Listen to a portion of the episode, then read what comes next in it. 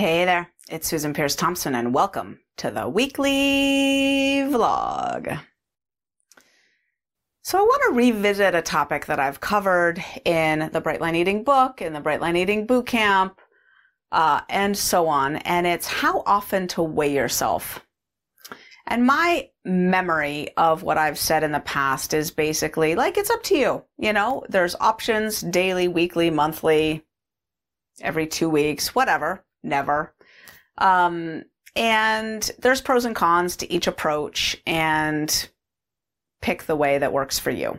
Essentially, I think I've kind of maybe fleshed out the pros and cons a little bit, but I just want to tell you that my perspective has changed a little bit.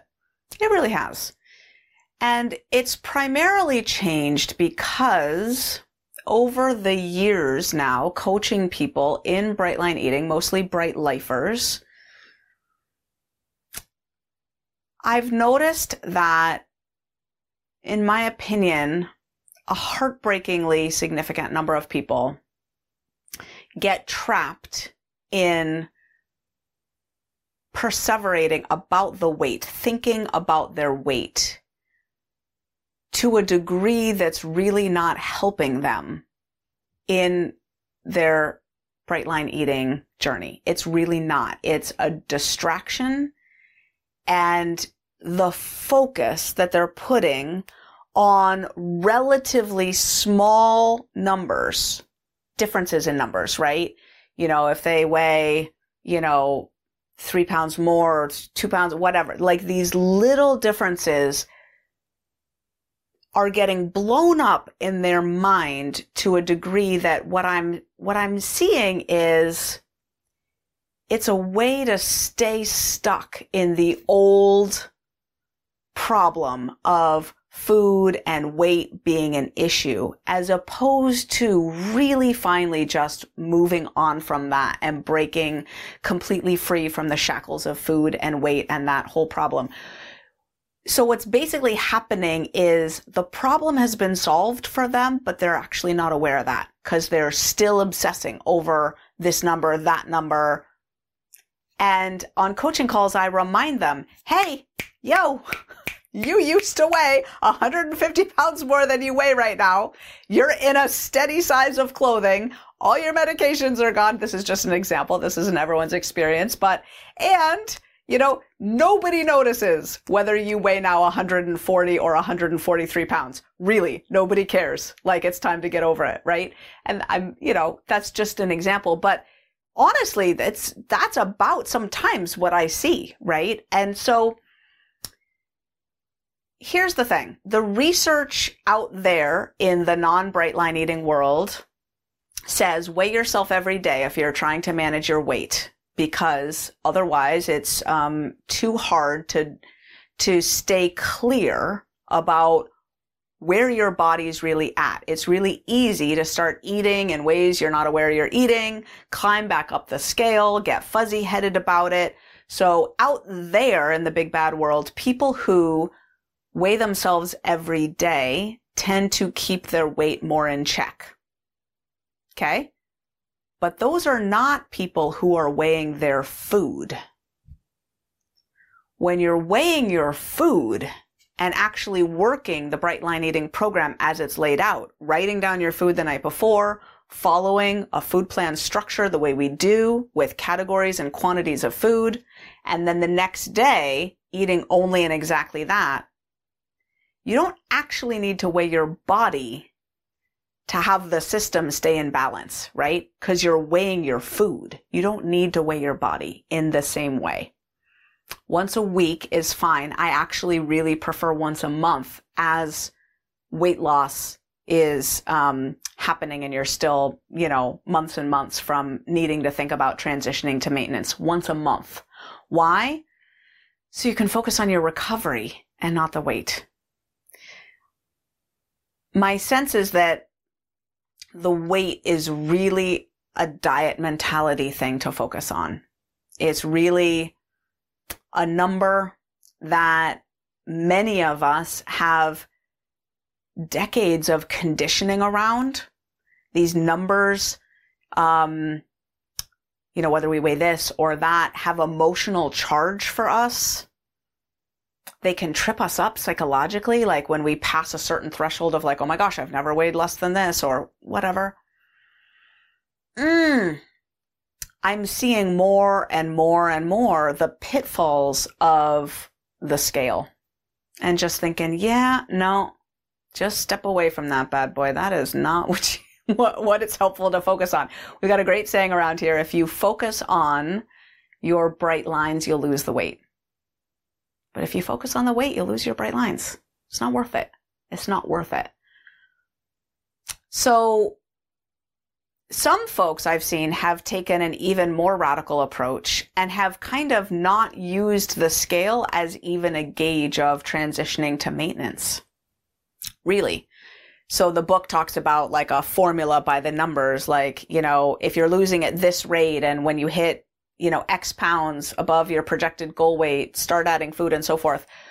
What's developed in the years since Brightline Eating first started is through people who pioneered this really truly by letting go of diet mentality entirely, what's developed is an approach to transitioning to maintenance that is not numbers based at all.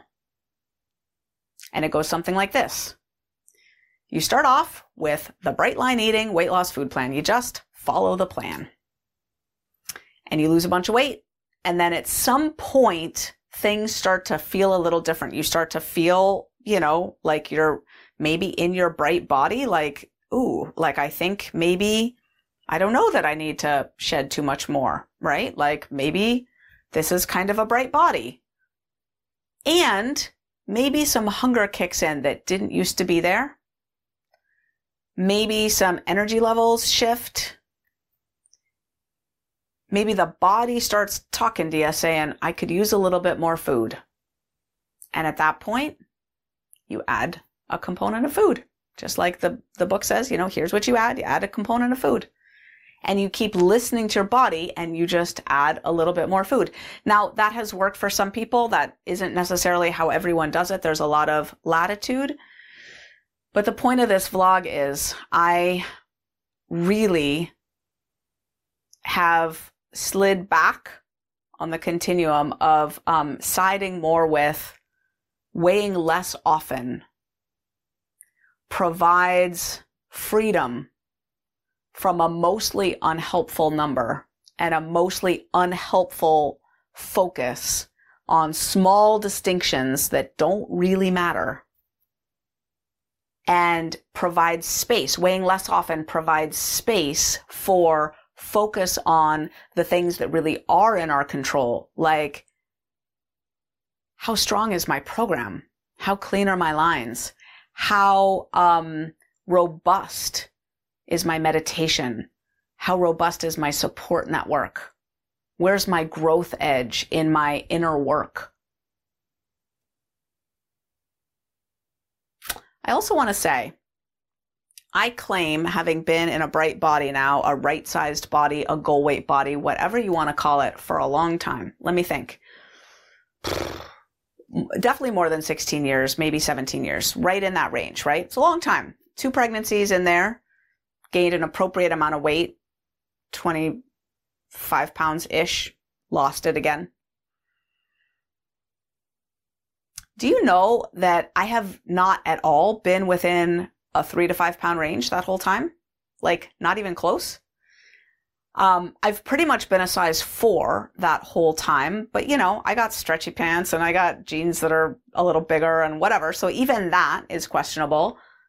At my lightest, I believe back in, gosh, I was 31 or something back in 2006, seven. I got down to like 105.8 pounds, I believe at the lightest. I'm five foot three, 105.8 pounds. At the heaviest, I think I was like 132, maybe for a hot second. Um, maybe steadily, the heaviest was somewhere in the mid 120s. Okay, that's a 20 pound range, right? Because I don't think I was I was 132 for a hot second. So steady, like 105 to 125. That's a 20 pound range. And I think, yeah, I'm small. Like that's a big weight range, right? So I've been super skinny, like probably a little too skinny. I've been, you know, what I would probably be less comfortable with now. There was a reason for that. I was eating more food to try to um, get my cycle more regular because I was having infertility. Um, it's all a bright body to me. Like for me, that was all my food was bright. I was neutral with my food. You know, there were points in 2016, 15, 16, 17, 18 where my food wasn't always bright. And there were moments there where my food was, my weight was on the higher side. But um, at no point did I think, oh, I'm not in a right size body anymore. Like, no, you know, maybe I want to, you know, get a little bit further down on the scale, but, you know, we'll work on that. I know how to do that. you know, weigh and measure my food. That's the way it goes.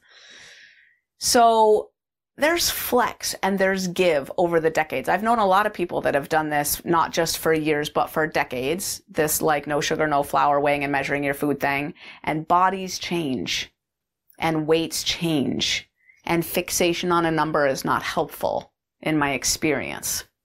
So the other side of the coin is people really like to get scientific and chart the weight loss on a day to day basis and enter it into an app and see the graph. And it's, you know, that can be really incentivizing and fun and rewarding. I, what I'm sharing in this vlog is that I get that.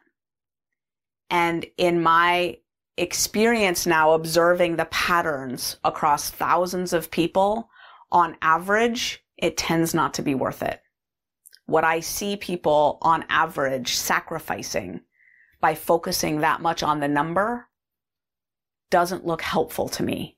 It looks way better in my mind to let go of the number, trust way less often and focus more on weighing the food than on weighing the body. There's freedom there. There's neutrality and peace and the ability to like let it be about life again and not about the scale.